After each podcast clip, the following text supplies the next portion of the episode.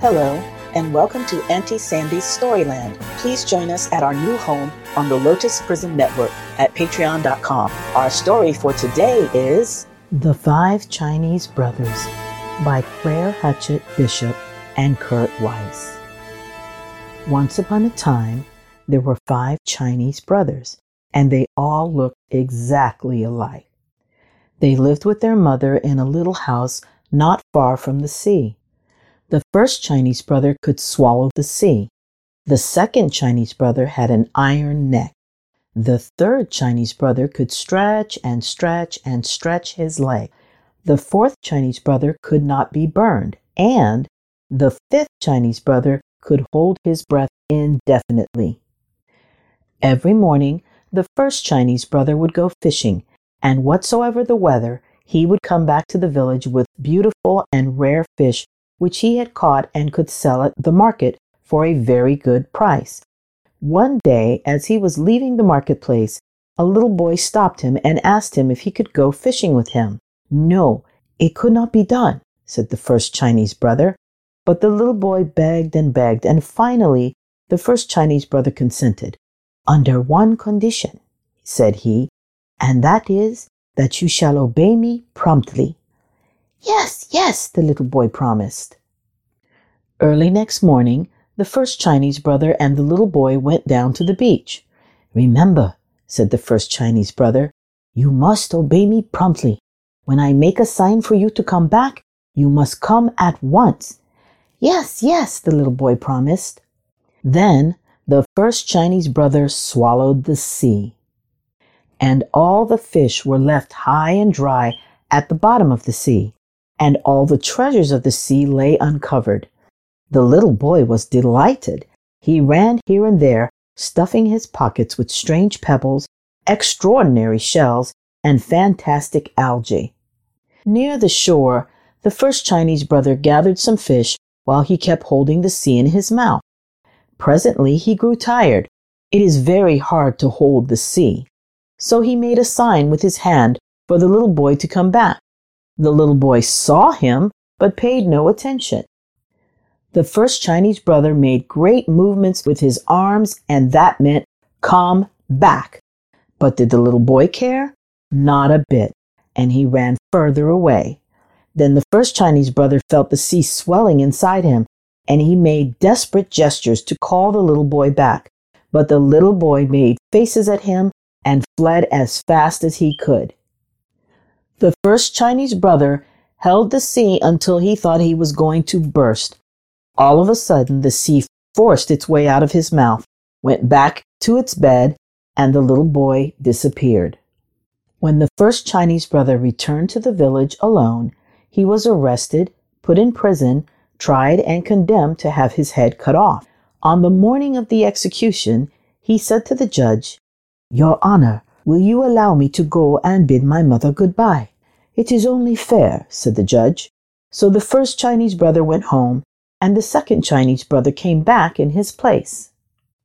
All the people were assembled on the village square to witness the execution. The executioner took his sword and struck a mighty blow. But the second Chinese brother got up and smiled. He was the one with the iron neck, and they simply could not cut his head off. Everybody was angry, and they decided that he should be drowned.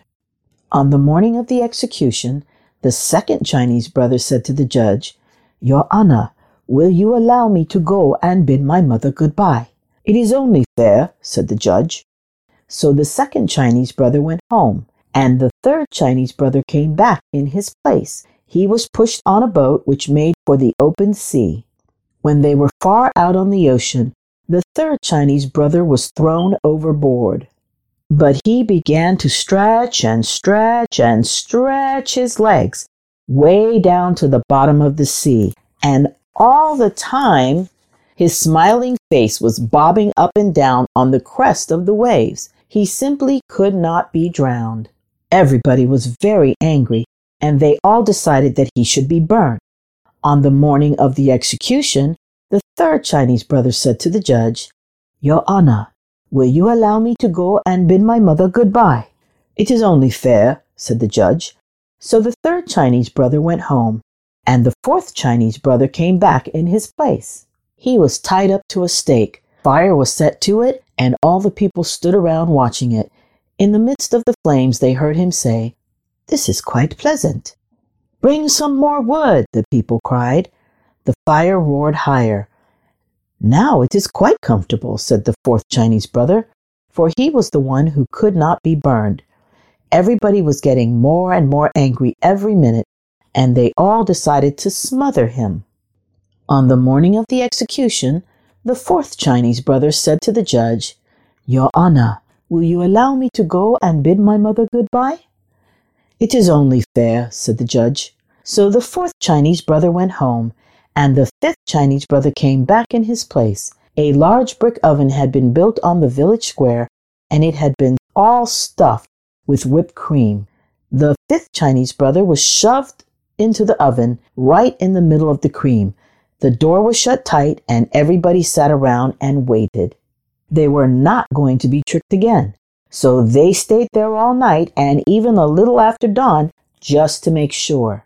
Then they opened the door and pulled him out, and he shook himself and said, My, that was a good sleep. Everybody stared open mouthed and round eyed, but the judge stepped forward and said, We have tried to get rid of you in every possible way, and somehow it cannot be done. It must be that you are innocent. Yes, yes, shouted all the people.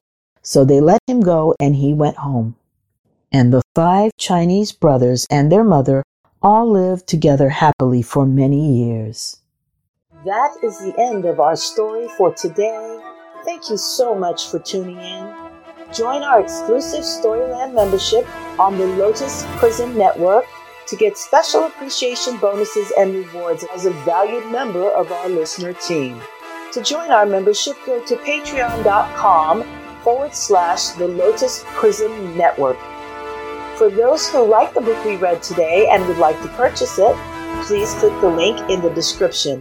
Follow our Facebook page so you can find us on all your favorite social media and share with your family and friends. Thank you for your support. We'll see you next time on Auntie Sandy's Storyland.